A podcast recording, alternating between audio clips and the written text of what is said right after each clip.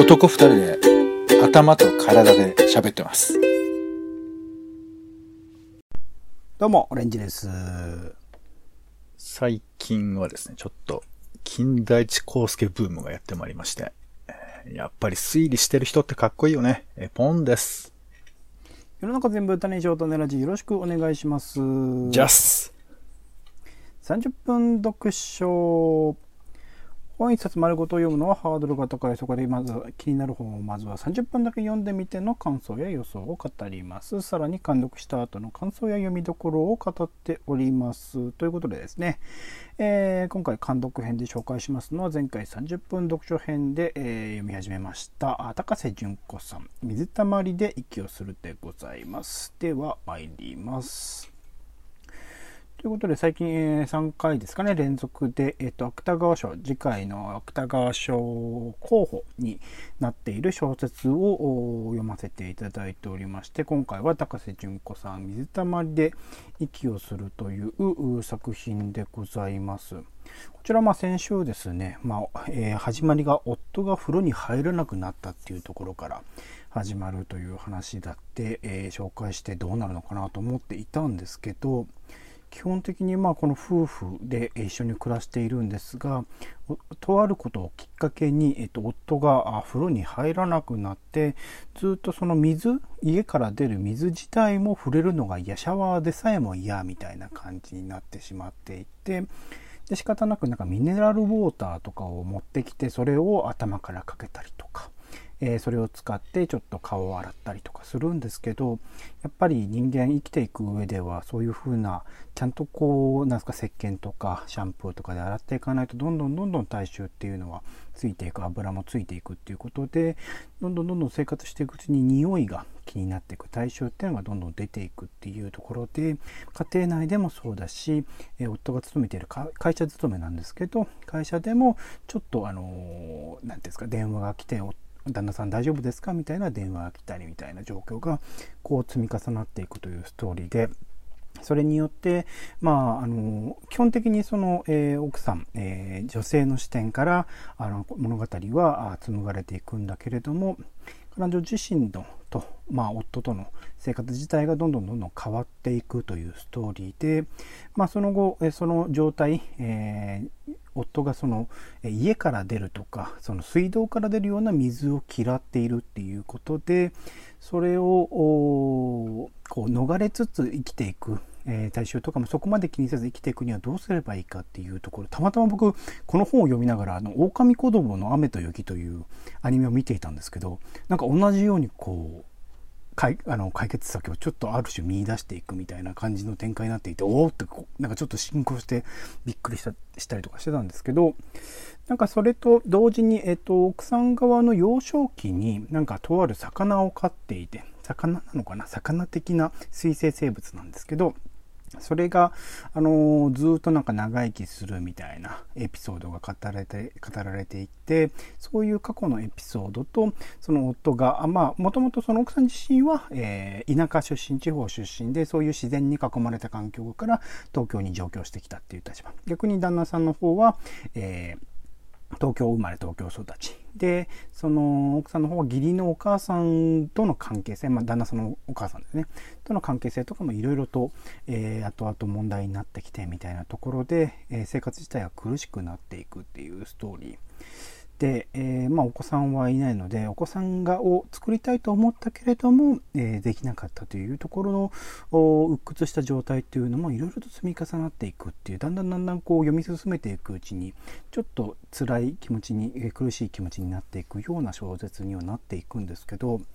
このまあもちろんこういう状態あの水自体が嫌になるみたいなことっていうのはそれこそまあうつ的な、まあ、精神的なね病の状況でありえるのかもしれない。もしかしたら現実にこういう人はいらっしゃるのかもしれないんだけれども僕はなんか小説としてあえてこの、えー風呂に入らないシャワーも浴びないでも雨とか自然の水については受け止められるみたいなこの設定自体がなんか現代風刺的にも見えたというかその自然とか野生みたいなものをこう失っていったその人間たち、まあ、特に日本人なんてその清潔みたいなことをすごく重要視している国でもあります、まあ、街中もね比較的綺麗だし、えー、っていうような状況がある中でなんかそういうものとなんか真逆の特に東京とかね至る所にゴミ箱があったりだとかあ清潔にするための活動みたいなのが日々行われているような現状でなんか本来のあるべき姿みたいなものを取り戻したら人間はどうなっていくのか都会においてはそれはもしかしたら生きづらいかもしれないけれどもなんか別の生き方みたいなものも考えられるかもしれないなっていうところの描写をしているのかなと思ってなんか本当に何気ない夫婦の生活みたいなものただただ夫があその、えシャワーとか風呂とか嫌で、えー、水、えー、人工的にある種出てくるものですかね。というような水が出てくるのは嫌というそれだけがこう加わっているような関係。も生活とかもそこまで苦しいわけじゃない。共働きで2人で生活していたりするのでそこまで苦しいわけじゃないんだけどその夫の状況が一つ変わるだけでどのようにこう生活模様とかそれぞれが抱える悩みみたいなものが変わっていくのかっていうところの描写がなんかもう全体としてそのあさっきも言った通りすごく日常的な夫婦の日常を描いてるんだけどそこから浮き上がってくる今の現代社会みたいなところへの批評の眼差しみたいなものを、えー、感じるような作品で。あの最後まで個人的にはこう落ち着くことなくなんかいろいろと投げかけられてるなと思いながらこう読み終えた感じではあるんですがなんかそれもなんかこれから先生きていく上でなんか当たり前だと思ってある種この都会での生活僕も東京生まれ東京育ちなんで都会での生活みたいなのがこう当たり前だと思っていたところはありますけれどもなんか改めてちょっと疑問というかそこれは本当にあの本質的な意味での人間として自分自身として当たり前なのかっていうことをちょっと問える自分自身に問うような作品でもあるかなと思いますのでこういうなんか、うん、日常を描写する中でそういうものを提示してくるっていう作品が素晴らしいなと思いました。なのでぜひ、えっと、都会でね、え生活しているのが当たり前になっている人こそぜひ読んでみるといろいろと考えることがある作品になるのかなと思います。ほい。なんか質問とか感想とかいかがでしょうか、ポンさん。これあのー、誰か、オレンジさん以外の誰かが読んだとしてさ。はい。その人とどんなことを喋ってみたいですか？うーん、そうだなどんなことを喋りたいか。難しいですね。なんかまあ、その、クさんの視点っていうのはずっと描かれていくんですよ。ずっとあの彼女自身の視点で過去も振り返るのも彼女自身の過去だしっていうところで描かれていくので夫側の視点っていうのをちょっと考えてみたいかな。どういうことを思ってどういうふうになんだろうそで行動してるのか。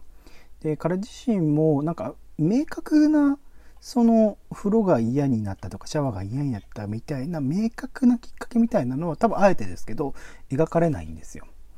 なんかそこら辺ってそかそれをすることによって誰しもこういう状態にはなりうるしそれは別に変なことではなくてさっきも言った通りその本能とか野生とか考えた時になんかもしかしたら当たり前のことなのかもしれないよねみたいなところもあったりする。そこら辺の何て言うんだろうな。単純にこうその状況とかその感情とかを考えるというよりはなんかその複雑性みたいなものをなんかいろいろやいのやいの正解はないんだけどやいのやいの言うことによってなんかあいろいろとこう今にある今あるそれは悪いことばかりじゃなくて問題みたいなものをちょっと考えることができるのかなとは思ったりしますかね。じゃそのあなたは旦那さんこれどういうことでやったと思います？みたいな話ができるといいなみたいなことですかね。うん、なんかそそうですね。そういうシンプルなというよりはなんかいろいろとこうなんかそこら辺の周辺のことを考えたいかな。なんか明確にそれの質問するっていうよりは、うん、こう言い合いたい感じですかね。うん、ちなみに、まあ、あの答えではないと思いますけど、うん、オレンさんはなんでそうなっちゃったのかなって思います？うーん、一つの可わかんない能ですけど、こに、うん、一つの可能性としては、一応事件として描かれるんですよ。その、えー、とある、えーいや、いいよ。内容の方はいいよ。想像の方で聞く。想像の方、いなんでなっちゃったんだ？や、だから、そうそう、想像の方がそれなんです。その、あの、とある、えー飲み会のシーンがあって、上司がふざけて後輩に向かってビールをかけたと。で、その後輩が、あのー仕返しじゃないですけど、ちょっとみ、なんか水みたいなのを取ってかけようと思って、でも上司にかけようと思ったんだけど、うんそれはかけられずに、その旦那さんにかけて、ちょっと先輩だったんですけど、その先輩にかけたっていう、その、その水なんですよね。その水が嫌になったのかもっていう感じで描かれたりはするので、あ、それも一つエピソードとしてはあるけど、それが原因うん。であるかどうかは分かんないね。明確には語らないですね。旦那さんも語らないし多分旦那さん自身もわからないんだと思います。なってしまったなんかそういうもんじゃないですか。なんかなったけどなんかそういうものって明確にこういう原因とか事件とかがあるばかりではなくっていろんなものの積み重ねでついついそのコップから水が溢れてしまったような状態ってあるからなんかそういうこともあるのかなっていううん。ところですかね。なるほど。うん、ありがとでもうございます。そういうのをうん語るのは面白いかもしれないですね。はい。では続きまして30分読書編です。今回芥川賞候補最後かな、えー読んでる中では最後になります。うんえ千葉雅也さんの「オーバーヒート」という作品ですね新潮雑誌の新潮の6月号に掲載されえ2021年7月9日に発売も予定している小説でございます。一応あらすじを読むと東京から大阪に移り住み京都で教鞭をとる哲学者言語は存在のクソだとなんだっけつぶやきながらか。あこと言葉と男たちの肉体との間を往復するということで序盤はですねその、まあ、同性愛、まあ、ゲイのカップルの性交渉の話であったりとか、まあ、そこでの交わされる会話みたいなものが描かれていくところから始まっていく。のでまあ本当に今回もですねどういう話になっていくのかっていうのは分からないしあらすじを見るになんか本当いろいろな人とのコミュニケーションの中で、えー生まれていく浮き彫りになっていくことを描いていく作品かつまあこの方千葉雅也さんはね哲学者としてもすごくいろんな本も出されてます著名の方だったりするのでそこから出てくることっていうものにもついても、えー気になっております。はい。では、続いて3分読書ポンさんお願いします。あのー最近あの、ファミコンばっかりやってまして、ファミコン？あの、まあ、ファミコンに近い感じの、あのーゲームなんですよ。8ビット風のゲームね。うんショベルナイトって言うんですけど、うん。もうね、それ、フあれファミコンだったんですか、ァミコンみたいな画面がね、うん。あ、まあ、使ってるのは Wii U でしたね。そうそうそう。でさ、あのーまあ、冒頭格好つけてあの、えー推理物が読みたいみたいなことを思ったりしてるんですけど、なんかその、なんていうんですかね、こう、読書というか、こう、知識っていうものの、なんていうか、得る種類っていうのがやっぱあって、なんかこう、センス、センスがわわーって伸ばしたいっていう気持ちはあるんですけど、なんか心の中でこう、そっちに行きたいんだけど、どうしてもこうやっぱ消費の方とか、あの、なんつうかな、あの、甘い方に行っちゃうっていうんですかね。だから本屋さんとかに行って、勉強の本と娯楽の本となんか両方買う感じ、わかります？バランス取るまあまあまあ、みたいなバランス取るってね。まあ、テレビとかもそうですよね。バランス取りますよね。そうなんですよ。でね、なんとかしてこう、センスの方に行きたいんですけど、ついつい私ね、今この本を手に取っちゃうということで、えーファミコンコンプリートガイド。全1252本が一度に返する天下無双のファミコンバイブルということで、これね、小学生みたいな、いいですね。いや、本当に僕ね、あの図鑑とか大好きなんですけど、あの、これはあの、え過去出たファミコンのカセットが、まあ本当ちっちゃいですよ。ちっちゃいもう本当に、えーパッケージと、そのカセット、当時はあの、ファミコンのカセットって今で言うと、まだスマートフォン3枚分ぐらいの大きさですよ。3枚分ぐらいのうん厚みで、でそれをまあ、えー、ファミコンにね、差し込むみたいなのが、今は CD みたいなやつですけど、で、そのファミコンのジャケットと、あと画面が2枚ぐらいあって、キャプションが3行ぐらい、まあ、120字ぐらいかな。っていう感じのやつがもう大量に1ページに6、6点載ってるというですね。これを見て興奮して、ああ、気持ちがいいっつってな、なかなかね、推理小説いけないっていうね、だらしがないんですけど、えー幸せな時間を取れるという。ですね。まあ、これを見て、ゲームをやって、推理小説の背表紙だけ見て寝るっていう、そういう感じでやってますね。でも思います僕もなんか最近そのエンタメとか、なんか勉強になるとかいろいろバランスよく見たいなと思いますけど、うん。結局何ですか全部見れないし全部読めないわけじゃないですか、うんって考えた時にやっぱりその間楽しいのが一番なのかもしれないですよまあ、そうね。なんか、まあ俺も答えは な出せないんですけど、バランスを取りたいなと思いながら、ついついなんかお菓子ばっかり食ってるみたいなね。そういう感じは自分にあるなと思いますんで、まあ今、とりあえずあの、食べ、お菓子食べてますっていう報告だけ させてください。まあ体を壊さなきゃいいっすよそうですね。はい。体と心を壊さなければはい。ありがとうございます。はい。3分読書でした。では続いてパンさん30秒読書お願いします。はい、えーちょっと読んで喋ってを続けております。30秒読書、えー独学大全というですね、本を、えー700ページぐらいある本を2ページ、3ページずつ読んでいるということでですね、えっ、と、今回は140ページ、41ページですね。うん。えっ、とですね、今回は、前回の逆説プランニングっていうことをやったんですけども、今回はね、人間やれと言われたら嫌だから、やらないっていう計画を立てるところから始めたらどうかっていうことが書いてあります。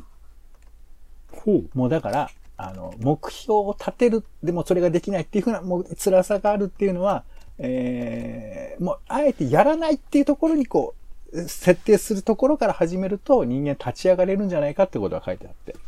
こじらせた計画倒れである。そこからみたいなね、話が書いてあります。俺にはちょうどいいというところでね、納得しておりますけども。はい。そうですね推理小説を読まないと決めることですねまねあ、そうよ、そういうことです。はい、ありがとうございます。大事というところからやりたいなと思っています。はい、以上です。はいでは読書入手パンさんからお願いしますはい、最後です。読書ニュースです。えー、本関連で気になるニュースをご紹介。今回は、まず一つ目、松本清張賞というのがあるそうなんですけども、こちら、えーの受賞者が決まりまして、並木道さん、並木道さんという方ですね。ペンネーム21でしょうかね歳。はい。うんが本名は鈴木亮さんと出てますが、このあ本名も出てたはい、この方が万事会長オールグリーンズという作品で受賞されました。うんはいえー松本清張賞というのは、ジャンルを問わない講義のエンターテインメント小説ということで、日本語で書かれた自作未発表の作品に限るということで、もともとなんか短編だったらしいんだけど、まあ今はもう特に何も問わないエンターテインメントという風な枠組みになりまして、すごい。宇佐美凛さんより若いですね21で、宇佐美さん22で大学生だからすごい、ね大学。21か。日立出身の大学生、並木道さん。選考委員は京極夏彦、辻村美月、中島京子、東山明、森江と、豪華森見富彦ということで。豪華いろんなジャンルのいろんなエンタメの最先端の、まあ、ただ、あの、僕は全くほとんど知らないし、読んだこともないですけども、マジか。あの、京極夏彦さんが着物着てるっていうのだけ知ってるわ。マジか。まあ、それぐらい理すいません、こんな感じなんですけど、この今回、由ととかちっちゃい頃とかああいうちっちゃい頃はないか。あーまあ、名前はなんか見たことあるよね。なんか京都でなんか変な事件が起こるのは、森見富彦さんだっけ？森美さんもそうですね。変な事件っていうかあのずーっと自意識にまみれておかしくなっていく四畳半神話体系とかはね。はい。あれです。よまあ、まあ、拾い食いしてるんですけど、この、まあ、松本清張賞をね、正直、まあ、僕ぐらいな、こう、知らない人には全くピンとこない賞ではあるんですが、選票っていうのが、まあ、いろんな賞ね、出てるじゃないですか。で、これが、なんかめちゃくちゃ面白そうなんですよ。読んでないし、うんしわかんないんだけど。うんこれ、ちょっとね、京極さんだけちょっと読みますね。えー、万事会長オールグリーンズは小説としてのお約束をほぼ無視して作られている。視点も定まっていないし、外見の描写や設,、えー、設定説明もない。じ、えー、登場人物同士の意思の疎通もない。題名からわかるように小説や映画、音楽、漫画などからの引用も多くされるが、それに対する解説もうんちくも一切ない。小説内だけで成立するような嘘くさい会話もない。極めてアンモラルであり、物語に救いもない。しかしそこが限りなくリアルであった。ドライブ感で、ドライブ感もあり、爽快でさえある。これが技巧の出演なのか、偶然の産物なのかは不明だし、某映像作品との類似性なども指摘されたが、この発展、えー、破格の小説の先に何があるのかは見極めたいと考え、受賞作として、えー、推したということで。なんか、面白そうだよね。で、これにも増して他の方のす、あの、なん、なんていうんですか、この推薦の文章もとっても面白くて、いや、だこういうゲームもあんだなっていうか。ちょっと森見富彦さんだけコメント残してないのがすごく気になったんですけどね。ああ、森見さん、あの、新しい人だからまだだったのかもしれないですね。まだだったのか。うん、次か。あ、そうですね。入ってないか。京極さん、辻村さん、中島さん、東山さん、森さんの五千行員ですね。全員が消せる。そうだ。次からなんですね。いやー、これはね、なんか、こう、こういう出会い、ね、いろんな出会いあるんでしょうけど、なんか、選票も割と人を押すんだなという。まあ、でも本意ではないかもしれませんけど、まあ、そんな、ね、選票をちょっと読んで盛り上がれるという感じの話をしたくて、ちょっと。4月5日発売か。これどっか掲載されてるのかな？えっ、ー、と、本が出ているのかなこれは。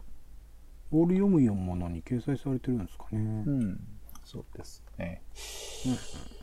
はい。えー、まあ、ぜひね、読んでみようかななんてちょっと思ったりもします。うん、さあ、そして、えー、不法ですね。えー、立花隆さんがお亡くなりになられまして。えー、まあ、でもこれ、今ニュースとしては出てましたけど、えー、実は4月のお亡く、4月にお亡くなりになってたということだそうで、うん、えー、ちょっと前なんですね。で、立花隆さん、まあちょっとね、その、今っていうか、まあ、この割とニュースで取り上げられていたのは田中角栄研究というところがありましたけども、結構 NHK のね、特集とかでも、えー、癌だとか、えー、あとこの人長崎出身なので、やっぱこうね、原爆のことだとか、そういうふうなことだったり、まあ結構語って、いろいろな幅広く語っていて、で、結構いろいろと意見もありました。なんかあのー、なんていうかな。印象で書いているみたいな、そういう風な手厳しいことを書いている人とかもいたりして、まあ、あの、いろいろ賛否はあるのかもしれないんですけど、まあでも、あの、こういう風にもうね、めちゃくちゃ本を読んでる人っていうのが、なんか、ちょっと憧れる感じもありまして、で、なんかね、読書術みたいなの書いてあって、うん、読書とはインプットではなく、スループットだ。書いてあって。スループットまあ、詳しくはこの記事読んでいただければと思うんですけど、その日読まねばならない本が5冊あれば全部読む。10冊あっても無理して読むっていう、そういう感じなんだって。だからそれ、もうもはやそれは到底読む、僕にとってはね、読むとしてはこう追いつけない感じはあったりするんですけど、これアイラの記事なんですけども、なんていうかこう、なんなんだろうね。こう、だから本が主役じゃなくてやっぱ自分が主役って感じがするよね、こういう読み方って。うんうん、もちろんこの人別に政治家でも何でもないから、その意見を吸い取ったり頭の中の、えー、パズルの破片としてわーっと入れていくみたいなことなのかもしれないですけど、いやなんかこう、まさにこういう人の雑談とか面白いんだろうなとは思うんですけど、どうですかこういう乱読するみたいな、まあ乱読と言うと失礼かもしれませんけど、いっぱい読む。いっぱい知識を得る。いいろんなアウトプットする。どうですか？難しいんですよね。すごく。難しい単独も難しいんですよ。ああ、いろか、速読とか勝間和代の時とか流行ってし、あの人は本当にやってるんだと思うんですけど、うん、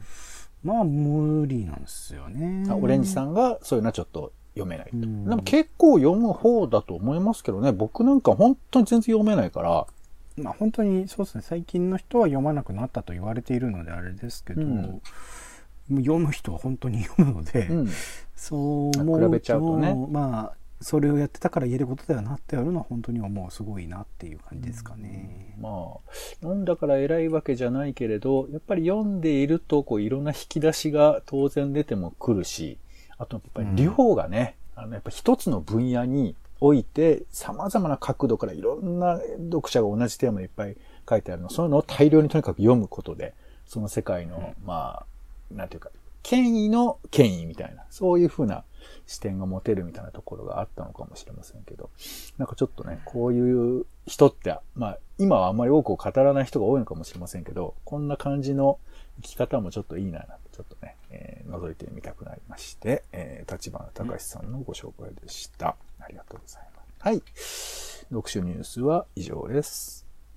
はい、ありがとうございます。30分読書以上でございます。今回は監督編として高瀬淳子さん、水たまりで息をする。